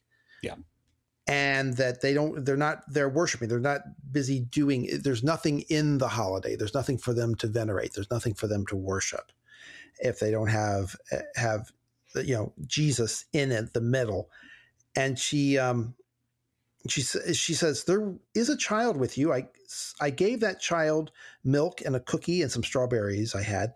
We didn't see it much, and when we did, we didn't pay much attention to it. The child's the key, just the same. Anybody here who understands about the child understands Aranide there. She pointed, and Naranda too, and both the men. And uh, Dondel claps, and he says, "She says you won't get a guess from me. I've told you why you won't get one. I've I've given the rest a clue, and any of them who want to decide can speak up and do it. And they say, "No, you must decide." And says, "She's you're, you're to have you can't not guess." And so she says, she says, "It's whether we forget all this or remember it." And be and they're because they're all going to to uh, if I guess if nobody guesses, then they're all going to forget about this, right? Mm-hmm. And obviously, she did guess right because everyone's writing this story, so in the past tense. So everyone guesses. She does guess right. Yeah. Um. So the question is, what did she guess? So I. Uh, so let me read from uh, Gene Wolfe's author's note from the very best of Gene Wolfe. I can I've already read. Did you listen to it at all? No, not yet. Mm-mm. Okay, so he talks about. I'm going to read it so that you can make a decision. Okay. So Jim and Karen Clark send us a Christmas card every year, and it's always the same Christmas card printed on brown paper with poetry by G.K. Chesterton, where most Christmas cards have pictures of Santa Claus. Here it is. To an open house in the evening, home shall men come. To an older place than Eden, and a taller town than Rome. To the end of the way of the wandering star, to the things that cannot be and that are, to the place where God was homeless and all men are at home. Those verses, the crowning stanza of The House of Christmas, lie at the heart of the story you read. Acting on behalf of PS Publishing, Nick Gevers asked me to write a story that Peter Crowther, who publishes Postscripts, could send as a Christmas gift to subscribers. But at that time, I was advising Christmas, I was addressing Christmas cards. And like most people, I send cards to the people who send us cards last year. To an open house at evening, home shall men come. There it was. If people from a, a place that had lost Christmas came back to look for it. And then I remembered the the tree is my hat, which you've read earlier in this book, and re- recalled that the hero's ex-wife had a father, a kindly, enthusiastic little man named Julius Christmas. His daughter Mary called him Pops. This is what my daughter Terry calls me. And a black sports utility vehicle floated down the among the snowflakes to settle in the snow. The end, we, we know something about those little places in this family. Should you ever wish to spend a few days happily and inexpensively in the most beautiful parts of the Ozarks, Google the Sister Creek Resort. My daughter, Maddie, and her husband own it. Writers are sometimes asked where they get their ideas. Harlan Ellison says Schenectady. As for me, uh, well, I want no better Christmas cards than the ones Jim and Karen Clark sent.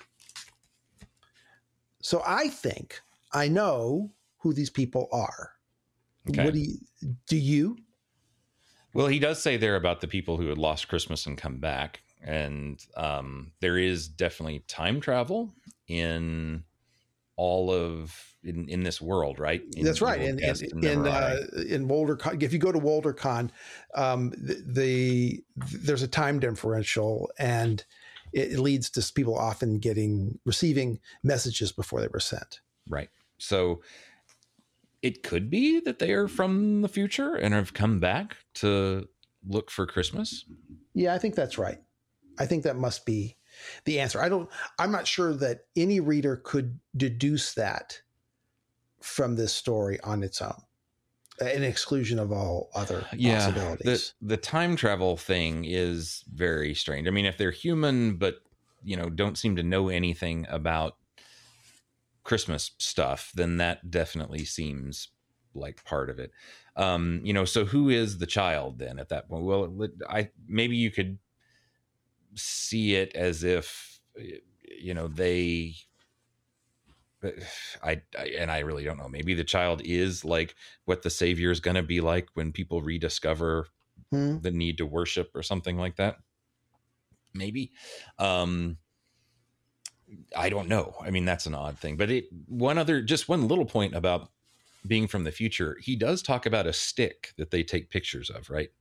Like there, there's that weird thing where twice. Yeah, yeah, she's got like a woman, wand, which she's, woman, she's taking, she's recording the events yeah, with a with a with a with wand. a wand, which was odd, uh, a weird moment. So it, but Wyatt didn't seem to really react to it, you know, as if if it was a crazy thing. So I didn't know, and I, I wasn't sure too. Like when I saw that, I was like, oh, does does Evil Guest guess it's supposed to take place a little bit in the future, so there would be certain tools like that, but I don't know. Um, well, maybe yeah, maybe they're recording, and this is how Christmas is re.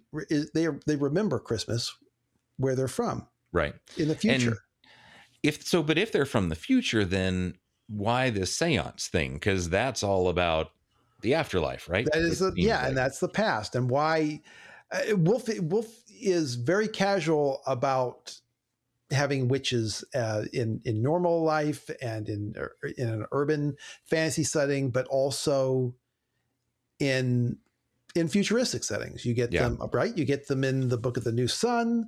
Uh, you get some types of uh, uh you, you, know he he has no problem with mixing right. these things with with science fiction. Right. And it's also just like I said, it's strange like how you get to the séance. Like what where did that come from? Because there's been nothing about well, don't the Christmas family. Is it a tradition to have séances at, at, Christmas if you have ghost uh, stories? I haven't I mean there are séances in the ghost stories often, but mm. that's different from but it's not like those all happen on Christmas or Christmas Eve or something. No. Oh. I mean, but what got me was more the idea of nothing about the Christmas family seems particularly occult or anything like that, but right. they just kind of go with it. and, and it's like, I don't know if they're already just so cut off by, you know, the everybody's having affairs with people that they didn't expect. so they're already just, off balance. With that. We're going to go with this too. Yeah. Yeah. So, um, but that's another odd thing that comes up. And, but if they're time travelers, yeah, that's my question. Then like all four of them are, in on this whole giving a vision quest thing. Or, or opening up you know whatever happens in the seance you know they're they seem to be part of it too because then there's the whole thing about guess what we are? And then we'll give you you know then you yeah can we'll remember give you a prize not. i don't know what and, the and that part is strange too. So it's almost yeah. like okay great they're time travelers from the future. What does that actually explain though? I i don't know. Well if they're from a time that if the point is they are from a time in the future when people have forgotten Christmas. And the idea mm. is that we've forgotten Christmas. Right. We've forgotten the core of Christmas. Then that kind of makes sense. Um, it's it's a bizarre way to to go about it. Mm-hmm right? Yeah, because we didn't talk about how June does give her little speech about how everybody should be paying attention to that kid, but instead we all do like she says there's nothing wrong with presents and trees and decorations and songs, but but that's not the reason for the season and mm-hmm. and it's also not it's not a war on Christmas kind of thing. It's just very much like you know, yeah, we're all sitting here doing things that might mess up our lives and we're not really paying attention to what we really should be paying attention to which is you know why we're doing these things mm-hmm. so yeah it's not a simple like yes we should be religious it's it all these characters are kind of lost you know in, right, in exactly, some way yeah. or another at the beginning and they're showing that in their lives like they're just they're too caught up in the day to day and they've got a and, they've, they've got a business built on christmas and and don't pay attention to uh, yeah it's all and it's all about you know trying to make enough money for exactly. the end of the year. Yeah. So so that i see and that's you know for june to have that realization and she's the one who would probably be most likely to really see that because she's the one who's sort of most keyed into like she says what people are feeling. Um but yeah but then why why these strange visitors? Like like why why do we need what what does having them there sort of yeah. add to that lesson. Well, is, they is have they are they are us, I guess. I guess so, and it. but maybe there's a sense that they're just so casual about everything anyway that they're even extra lost in a little bit. I mean, they mm-hmm. seem like they're somehow advanced because they know whatever. But but that's another odd thing too, because if they can open up to the afterlife, wouldn't they be more aware of, of the reality of things too. Like that was the other thing that kind of got me. Now I don't know. Maybe they don't get to talk to ghosts all yeah, the time. Don't I don't yeah, know. I mean, I'm, yeah, yeah, I'm not sure. So because we never see what they we don't see, see what they see, right? Yeah. Right. We only really see what um, what Julius sees. He's he's really the only one. The others kind of hint at things, but we're the only one. he's the only one who we actually get to see what yeah, the vision of what he experiences in that. Right. Um, so it's a great mystery, and I when I mean, so to speak about the cool thing that Wolfe can do, which is still get something that's moving even in the middle of not really knowing what it is. I mean, there is still this cool sort of sense of of making a Christmas story feel like somehow you know relearning the meaning of Christmas a little bit.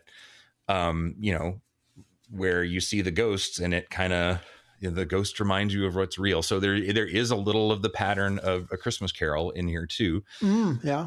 But yeah, what? But there's four of them, not three. yeah, there's four. Well, if you, all, if and, count, and, if I'm right, then they're all ghosts of Christmas pr- future. Future, is, yeah, which yeah. is which is less of a good thing. Although there is Jacob Marley is in Christmas Carol too, so there are technically four ghosts. Oh but, yeah, oh that's a yeah. Wow, that's a good um, point. Yeah. Uh, but yeah, but oh, he, then, maybe he's Naranda. yeah, maybe so. But then I get is the kid Tiny Tim, right? Like I don't know. So I mean, I, if Yeah, you want to, it is Tiny Tim. Great. yeah, yeah. So, but I mean, it's very strange, but it's still like through June and through what Julius experiences when his daughter is talking to him and like basically telling him, you know, pay more attention to your life, be a good person, you know, all all the good sort of things that that the Yeah. afterlife teaches him. That's all good, and it's all kind of a remember what's at the heart of Christmas kind of story. But it comes in this package, which has all kinds of questions still about it. Which is very typical, I got to say, of the world that this story is set in. Yeah, All evil guest still. a little bit like that. Yeah, I like just- evil like guest, but it's confusing. People are going off in different directions. Yeah. Uh, even the government uh, of Earth in uh, an evil guest is it has its own motivations, and all of the all the agencies are at war with each other. It's hard to really Yeah. detect what's going on. Yeah. And I got to admit, I don't really get Memorare either. I mean, I've read it, I liked it, but I don't really know what was happening. so at, the, end- at least when I first read it. Maybe now, I don't know. Maybe maybe have to go that I've thought that. more about it. We should do we should do some sort of. Uh, it'd, be, it'd be great to talk about just the world of that. We'd have to. Oh yeah. Well, I know you have to love Evil reread Guest. uh, an evil guest and Memorare and. Um, yeah, I really like Evil. Guest. I think you really. It's one of your. I do. I, your I like. favorites. I like it. I think it because it's not necessarily because of the story, but it just has so many cool things going on. Oh yeah. Oh yeah. Absolutely. Absolutely. So, so same kind of thing. I really like this story, but I really don't know how to take half of it. You know, but I, but I, Yeah. but it does that Wolfe thing of still giving you like an emotional Yeah. ride, Right. even in the midst of all this craziness, which is cool. So it's it's not like it's just surreal. I mean, there's there's real people in the middle Exactly, of all this yeah. stuff too. So so this is one again where I would definitely like to know what other people think. Yeah. Yeah, Um, there's so much more in this. But unless maybe he too was going for, you know, write a Christmas story in the ghost story tradition just to kind of make things freaky too. But so you get a little but both. then he You says get they're not some- ghosts. well, I know, but I mean, you know, in for something in Wolfe to be not a ghost means that it's some way it's a ghost. some yeah. way a ghost. Yeah.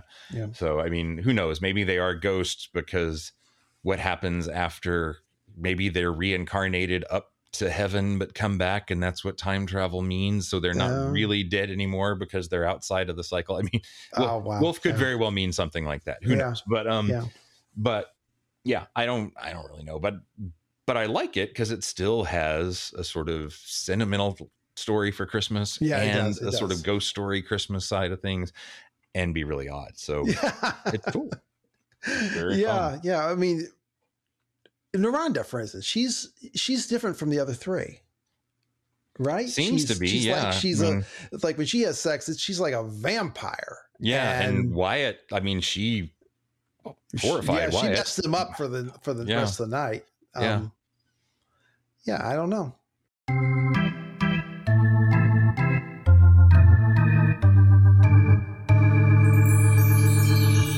Curiositas Orthus.